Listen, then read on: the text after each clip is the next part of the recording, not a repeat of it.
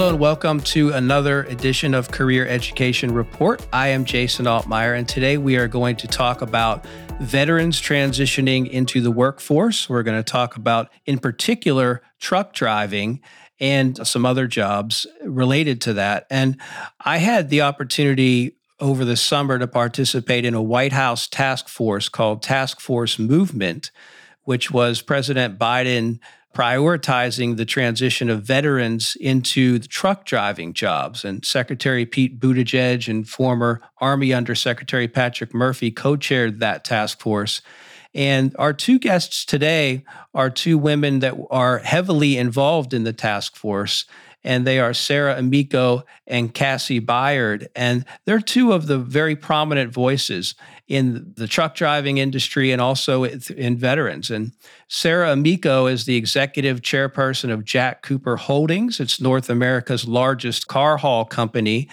And Cassie Byard is the executive director of task force movement, the White House task force. And she's a Navy veteran herself. She's a Presidential Lifetime Achievement Award recipient former executive director of the Military Spouse JD Network, has done a lot of work with the Department of Defense and the VA related to availability and accessibility of uh, government programs for veterans. So, two real thought leaders in, in the idea of transitioning veterans into the workforce, especially in truck driving jobs. And I would start by just asking Sarah, given your history with Jack Cooper Holdings and the truck driving industry. What spurred your interest related to this initiative?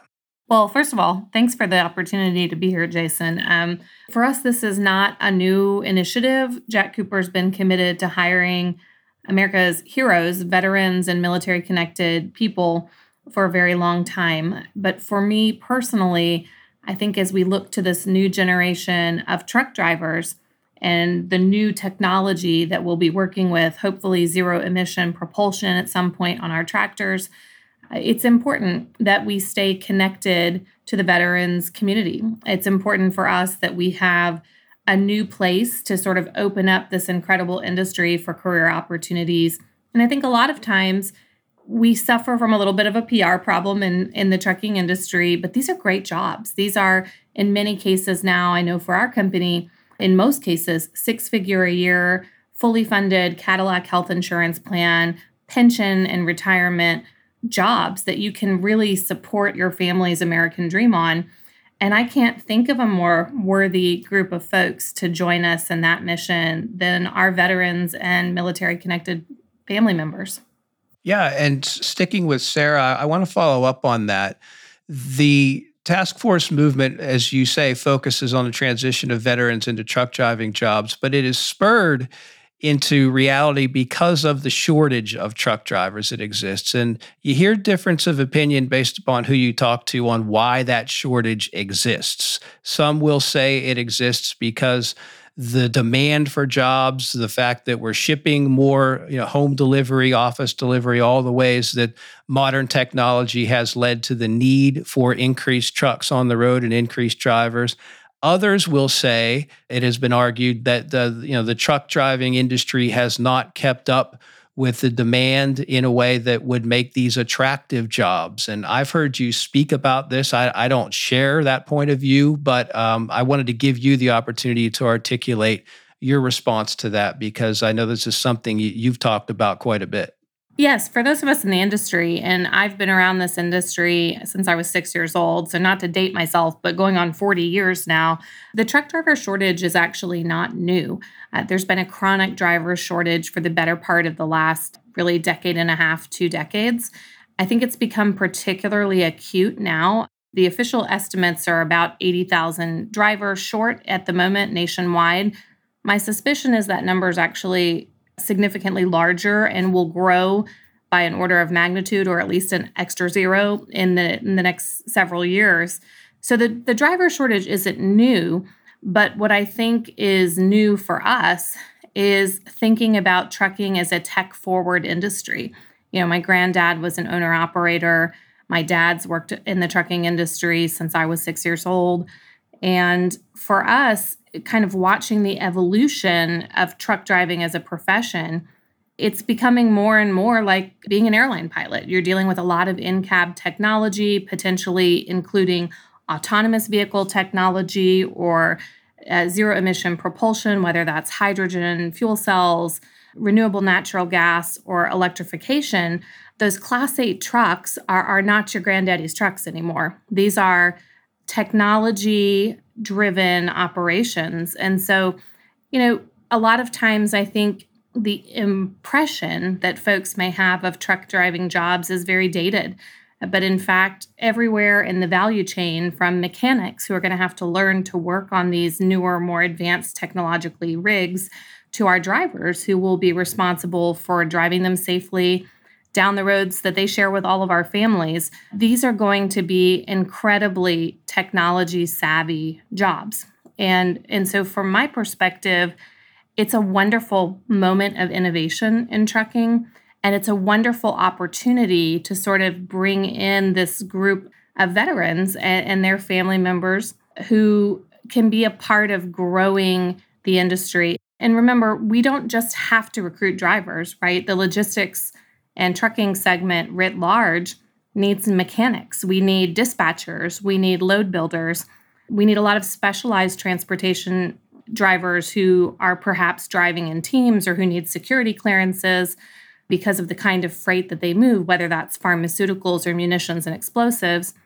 This is an industry that's really at this moment of dynamic change. And I think the drivers that we recruit to be a part of it will help shape those supply chains of the future and the image of this industry, not as something from 50 years ago, uh, but as something that's taking the country forward.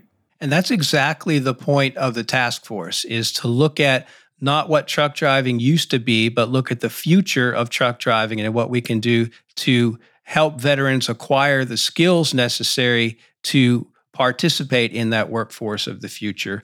And that's a perfect transition to Cassie. And you're, you're the executive director of Task Force Movement. So maybe give us a little bit of background on what is the task force, what was the genesis, what was the thinking behind it, and what's the work product that you're working to achieve.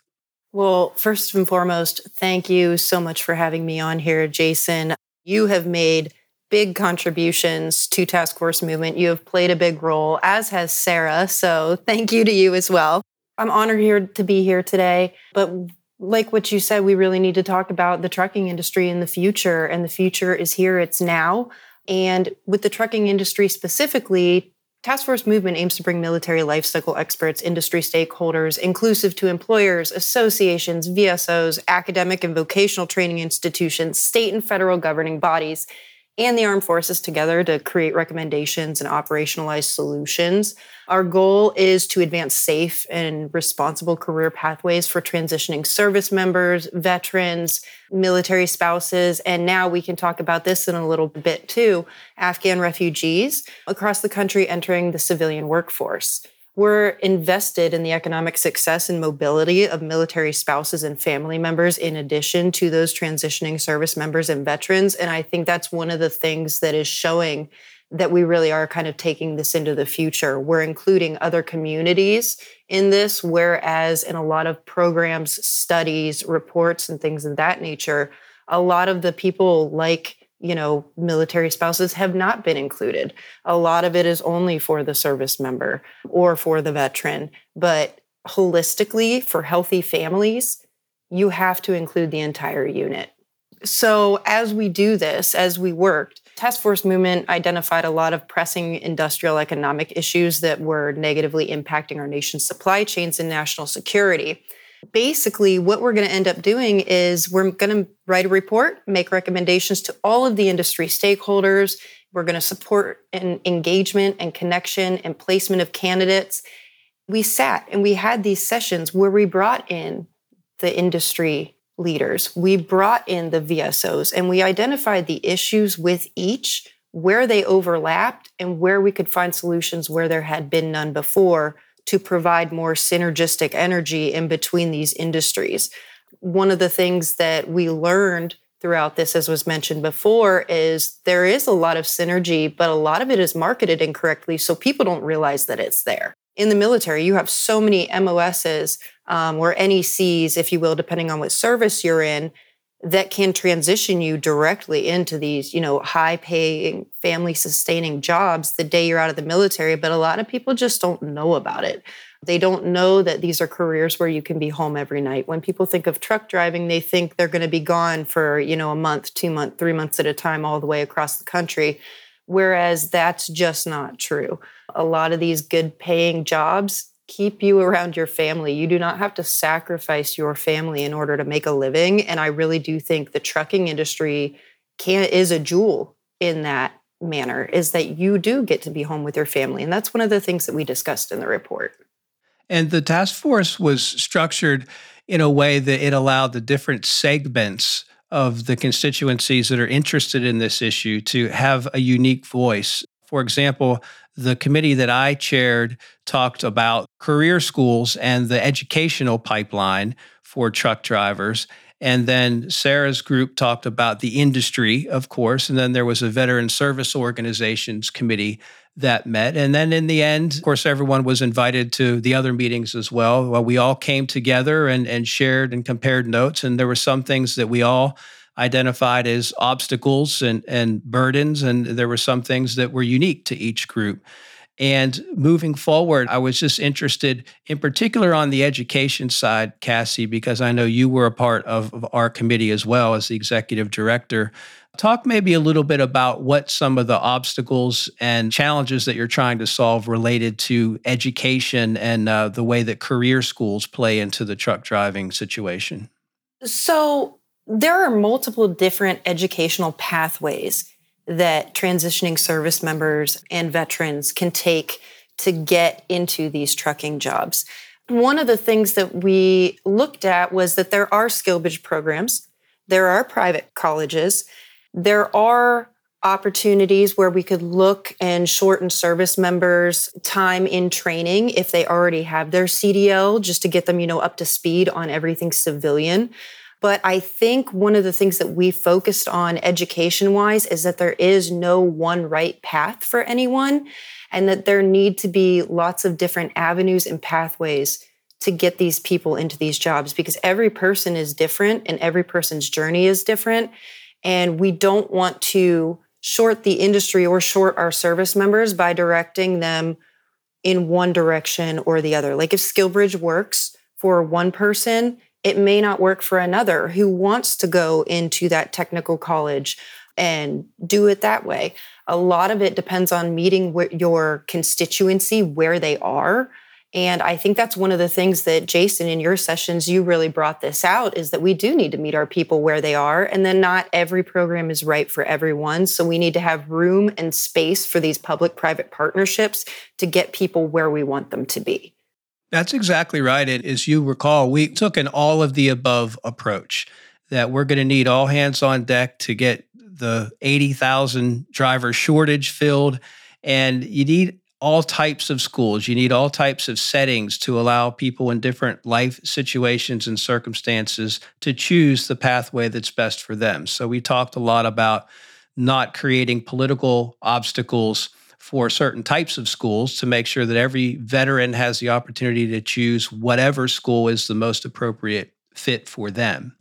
And I, I would ask Sarah, when you see these new drivers come in folks who are just starting in the industry or maybe transitioning from another type of job. We hear a lot about the difficulty in retention and, and keeping people on the job and uh, making sure that they're happy with the work that they're doing. What, what are you doing at Jack Cooper Holdings to address that issue?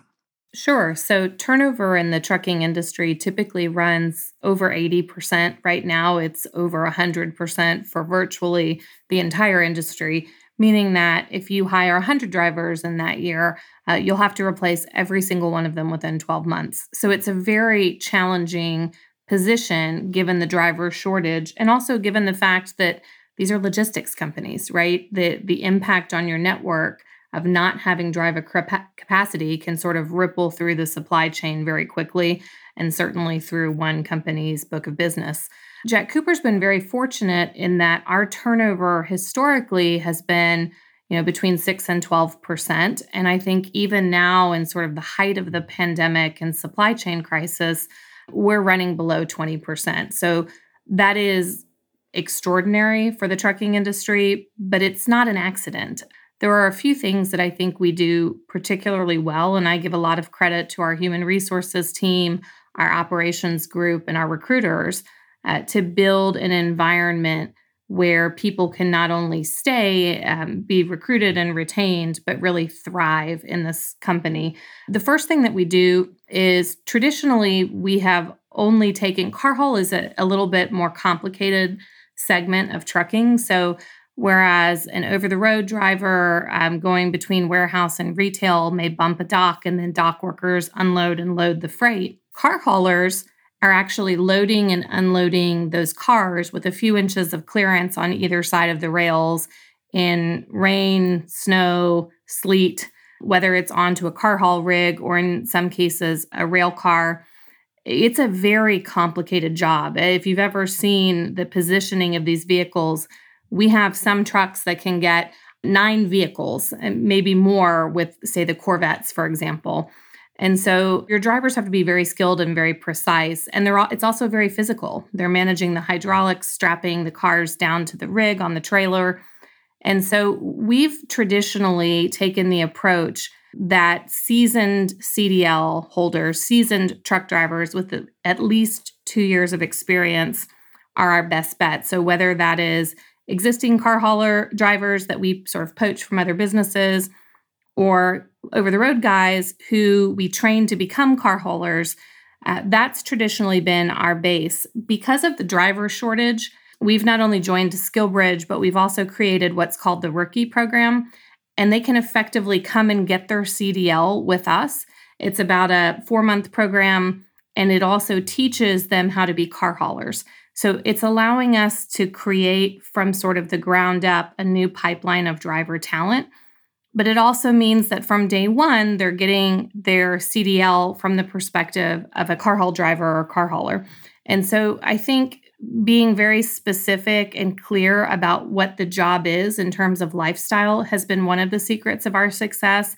Car haul drivers not only make a lot of money, as I mentioned, our average starting salary I think is above 80,000 plus signing bonus and most of our drivers make six figures. But we also have very generous benefits package and a lot of home time. Most of our drivers are home three or four nights a week.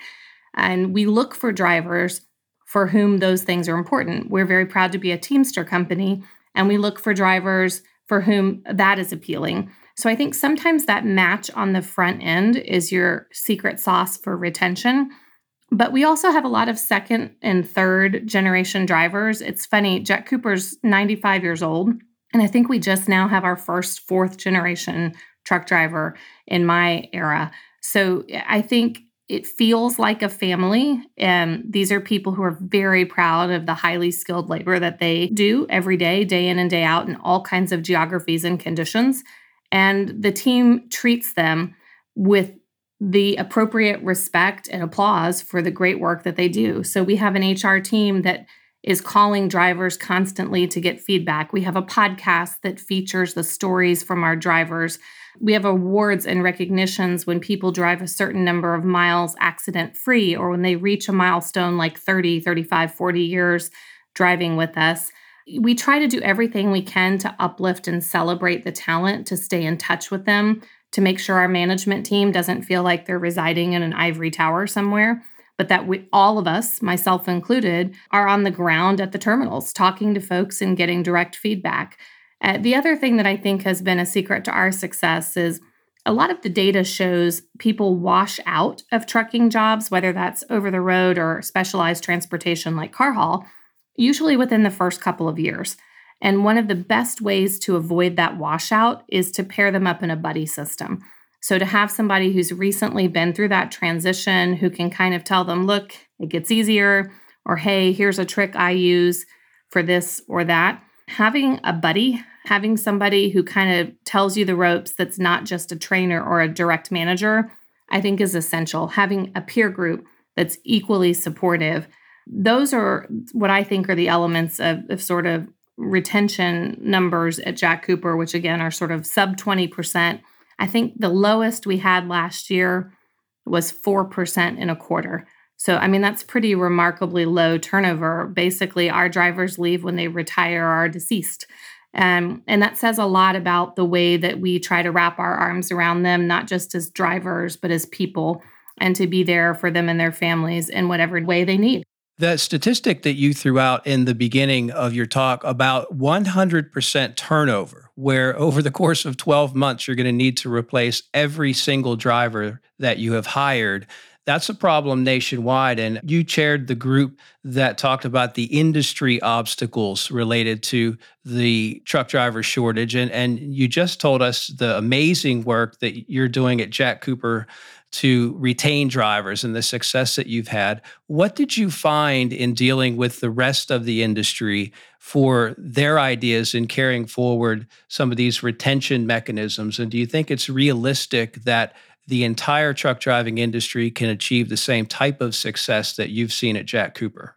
Yes, I think they can achieve that. I think it's not really a black box, right? There's a lot of intentional work that goes into it in terms of how we communicate the level of benefits that we offer, you know, not just fully funded, meaning we pay 100% of the insurance premiums for health insurance for our drivers and for our non union employees, but we do that for their families, their spouse, and their children as well, which is sort of extraordinary. And I think if companies gave more generous benefit packages, if they were more willing to put belly buttons on the payroll as opposed to just outsourcing to owner operators in many instances, those retention numbers go up. People like to feel like they're part of a winning team. The things that I've heard from other folks in the industry really trend along the lines of compensation, but also on the front end, making sure you build community. So, ABF Freight, for example, I think does an extraordinary job recruiting veterans, and their veterans recruiting team not surprisingly, is made up entirely of veterans. So, whether it's an employee resource group that you offer for women or for anyone in a, in a given community, or whether it's the people who are reaching out in the recruiting department to potential drivers on the front end, I think a strong sense of community is probably the single best thing you can offer to a potential driver for your business. And that's not just about trucking, though, Jason. I think that's a deeply human characteristic. We all want to feel like we belong in the place where we live and work. I would just wrap with Cassie. Let's talk a little bit about what comes next with regard to the task force. There's going to be a meeting in Washington upcoming very shortly where you're going to unveil some suggestions and, and the report, I think, is going to be put forward. And what are going to be the next steps? This is about expanding the trucking industry. Um, it's about expanding our reach and expanding what we can do. Beyond that, you know, we, Task Force Movement, we've looked into the retention issues, as Sarah mentioned. And one of the recommendations that we have is about that community. Um, I've spoken about this quite a bit once I transitioned out of the service. Is yes, when I transitioned out of the service, I lost my income. I took a huge pay hit. No matter what plan I had, for that day that I got out. There were still going to be bumps that I wasn't ready for. But what I really wasn't ready for was the loss of my community. It was going back home and being a stranger in your hometown. It was not having your support systems with you here and now. And while the internet has made that easier, having that physical presence of your community and your support system is always helpful. Beyond that, we have talked about rebranding the trucking industry. And then, not to mention the fact that in August of 2022, this is also coming up for task force, um, we were asked to tackle the 40,000 shortfall in cybersecurity professionals that are desperately needed for the federal workforce. That number is expected to grow exponentially, not just federally, in the government per se, but also in the private sector. So this is another one of those areas where, you know, you're sitting here saying, what's next for task force? It's not only implementing everything that we learned from the trucking report, it's not only implementing all of those recommendations that we've made to help strengthen the trucking industry and our national security by way of strengthening the trucking industry. It's also doing that and now tackling and managing our cybersecurity shortfalls in this country as well. And this really kind of ties back to what Sarah was saying too. This is not your grandpa's truck. There is a lot of tech in the trucking industry. And in our cyber report, I mean, as we start working on those things, I want to look at how cyber affects us as a nation, but also affects us in those other critical industries. Um, and I think this is really one of those things that everything just kind of comes full circle. Every industry in this country is related to another. So when there's a shortfall in one industry, we see shortfalls across the board. Um, it's a little bit of a snowball effect. So, my hope here is that if we can provide that financial stability, the sense of purpose, the work life balance for our military communities while we're helping industry stakeholders find quality candidates who are hardwired for success to, that'll improve our economic outcomes while strengthening our national security, we're going to do it.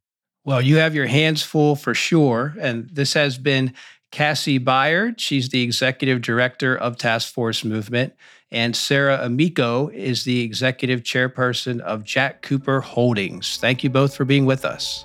Thanks so much Thank for having you. us. Thank you, Jason. Thanks for joining me for this episode of the Career Education Report.